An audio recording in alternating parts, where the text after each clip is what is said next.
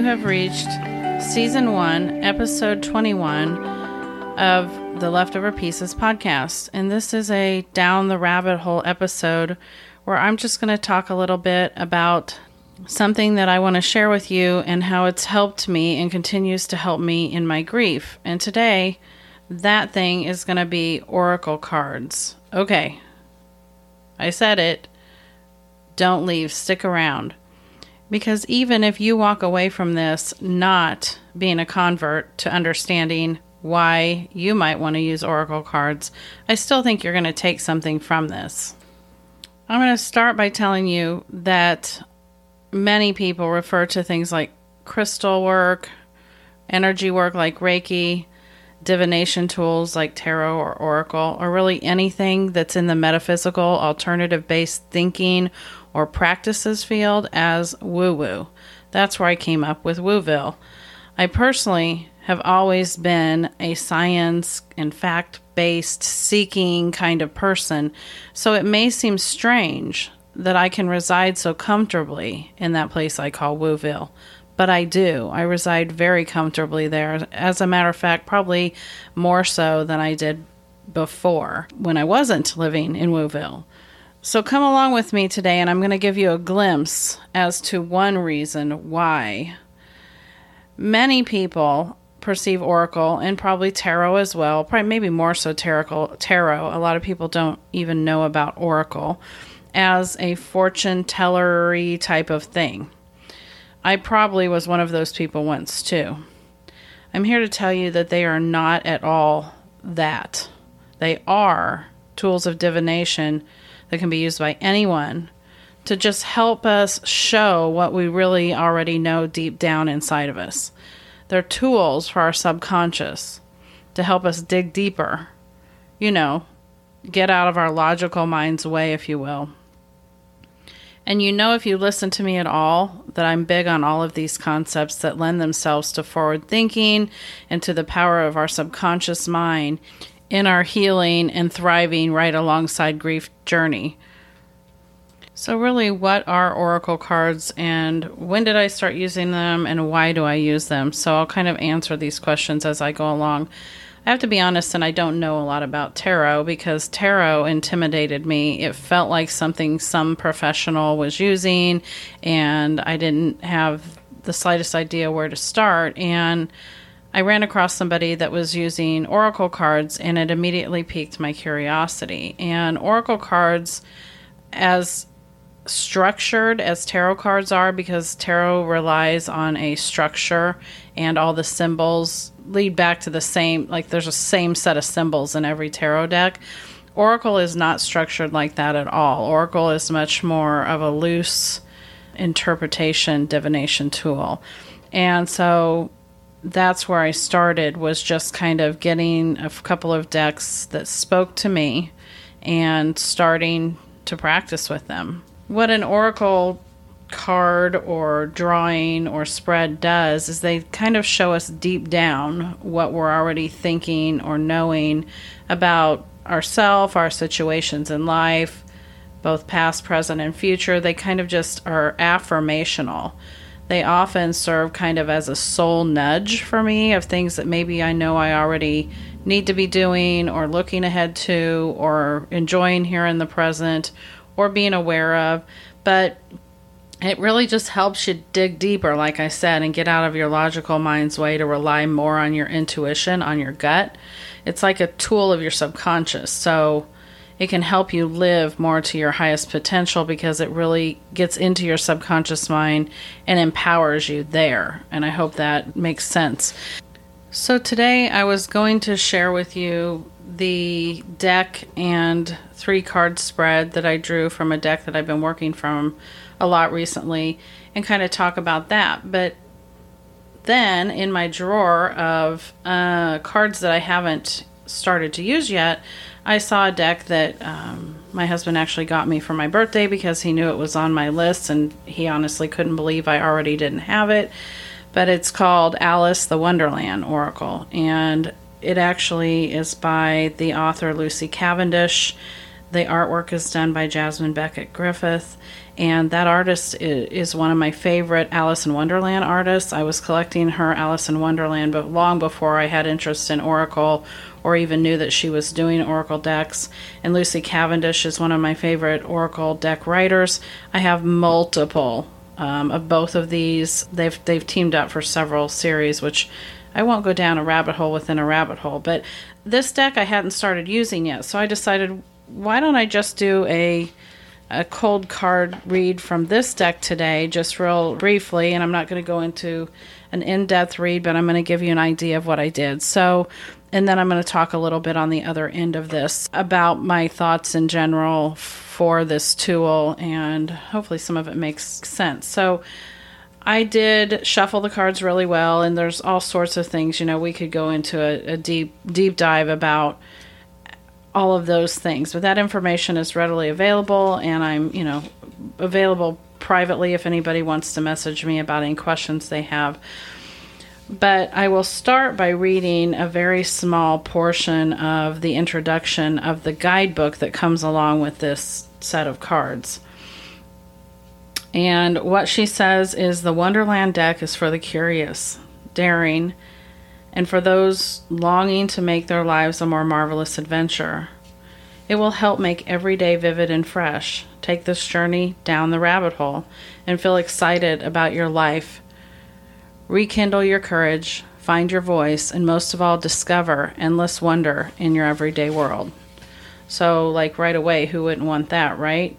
Um, but it, it, at any rate, so what I did was a basic three card draw, and for the sake of, of making this really easy, the three card draw is probably the most common one I do when I'm not just doing a single card pull for like just a momentary bit of intuition. But this three card draw, usually what you do is refer to the first card that you lay down as the past, the middle one as the current, present, and the uh, the one to the right, the last card you put down as meaning towards your future.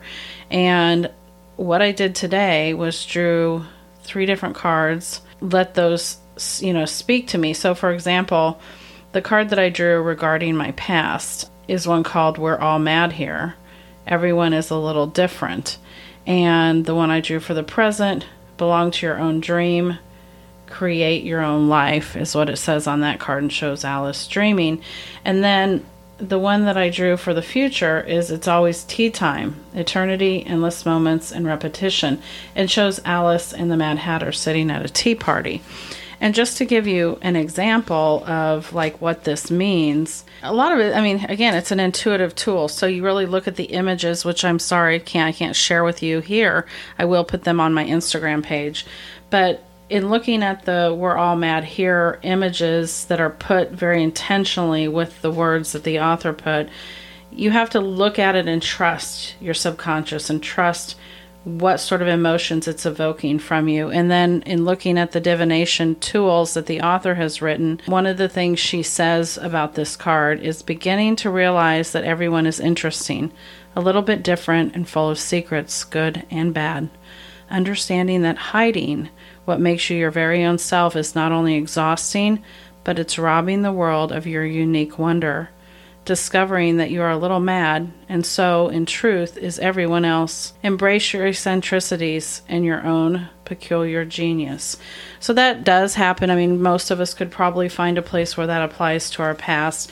I won't go into depth on how these might apply to my life, how I would apply them if I drew these cards today as my intuitive draw, but uh, you get the idea. So then the belonging to your own dream card, which is the one that refers to the present, also says, you know, talks about creating your own life. It says finding that you have been following a plan and a path that is really not truly your own, deciding to take, take, take steps to live in a way that is authentic and truly your own. You might be rebelling, wishing to live in your own world, no longer making decisions, staying with people or in jobs that are not part of your dream, not being directed or governed by your desires and the dreams of others. I'll just put a dot dot dot there because I only read a small portion. There's two pages, two to three pages usually on each card, and it, you can read it and take it in and decipher that. That one was giving me goosebumps because grievers, as you probably know, a lot of that is what I talk about when you're at the place in your grief journey that you start to break away and realize that you have to build your new self and your new life. And so can, I can definitely see where my subconscious mind could work on on that card. And then the final one that, that leans towards the future, it's always tea time. You know, it talks about you know, changing schedules, repetition and cycles, patterns, loops, situations being repeated, being trapped by schedules that need to be changed because I don't know the future isn't determined for any of us. The future is, you know, still evolving. I'm not really sure what that one could mean, right? It, it, might mean that I need to be prepared to at some point reevaluate the structure of what's going on. But you can see how what this is doing is just causing me to kind of think a little bit about where I've been, where I am, where I might be going, it gives you the imagery and the thought processes that you, your subconscious, takes from it that day to kind of go into the day and be more intentional in your thinking to see where these ideas and or concepts might show up that cause you to think about things on a level that maybe if you weren't using tools like this you wouldn't be thinking about. So it's just another tool. So then without going any more into this particular card pull, because again, I haven't been working with this deck yet. I pulled it out for today because I thought how more appropriate than to break out my Alice in Wonderland deck on Down the Rabbit Hole Day. But what I want to conclude by talking about a little bit is alternative medicine, modalities, therapies, whatever you will, tools, just as that, and how somebody that was so you know, science based or fact based, as I told you, even embrace this idea of alternative modalities. And I guess the key is that the word alternative is where it is, is that it's an alternative to something else. Many of the things that I've mentioned have been around for a whole lot longer than the modern way of thinking, the Western medicine way of thinking. Here's the thing it just kind of all became logical to me at some point because I'll just bring up a few of the things that are in my world today. Crystals, well, they're rocks of the planet that we live on. Lunar cycles interest me greatly. Well, there's that's pretty scientific. Our intuition, meditation tools, they're all the voices of our brain's complex storage system known as our subconscious. So that lives right there to me, right alongside science and fact. Plants, oils, herbs, medicine, things of that nature. Those, again, are all natural medicines and remedies that we've been using on this planet since man was here. And then when you talk about the items of the spiritual realm, you know, we're talking about the human spirit. We're talking about if you do any studies or into when a person's living versus when they're gone. Most of us would agree that there's something that makes us all human, not just our blood pumping through our body or our brain functioning, which once that shuts down, once the system shuts down, what is it that made us each an individual human? I think most of us would say some form of the human spirit or our soul. And so, again, to me, these are all very science based. These don't seem like strange concepts when I really wrap my head around them all. It's really for me about being more in tune with my ancient self. And I'm sorry if that sounds weird, but it's really more about that and how did this happen? I, have asked myself that a couple of times because what I think happened to me, and this is where it speaks to grief and suicide loss, is that Alex's death, Alex's choice to die by suicide, split me so wide open that it allowed for me to connect not only to myself, but the earth in the spirit world and everything else because I was more open to it.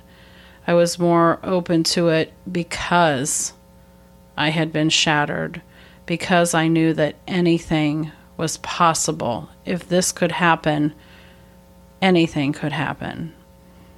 And I guess that's probably a good place to leave you today. I am going to put in the show notes a link to this Alice the Wonderland Oracle deck.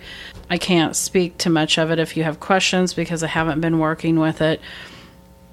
I am going to link to two that I am currently working with.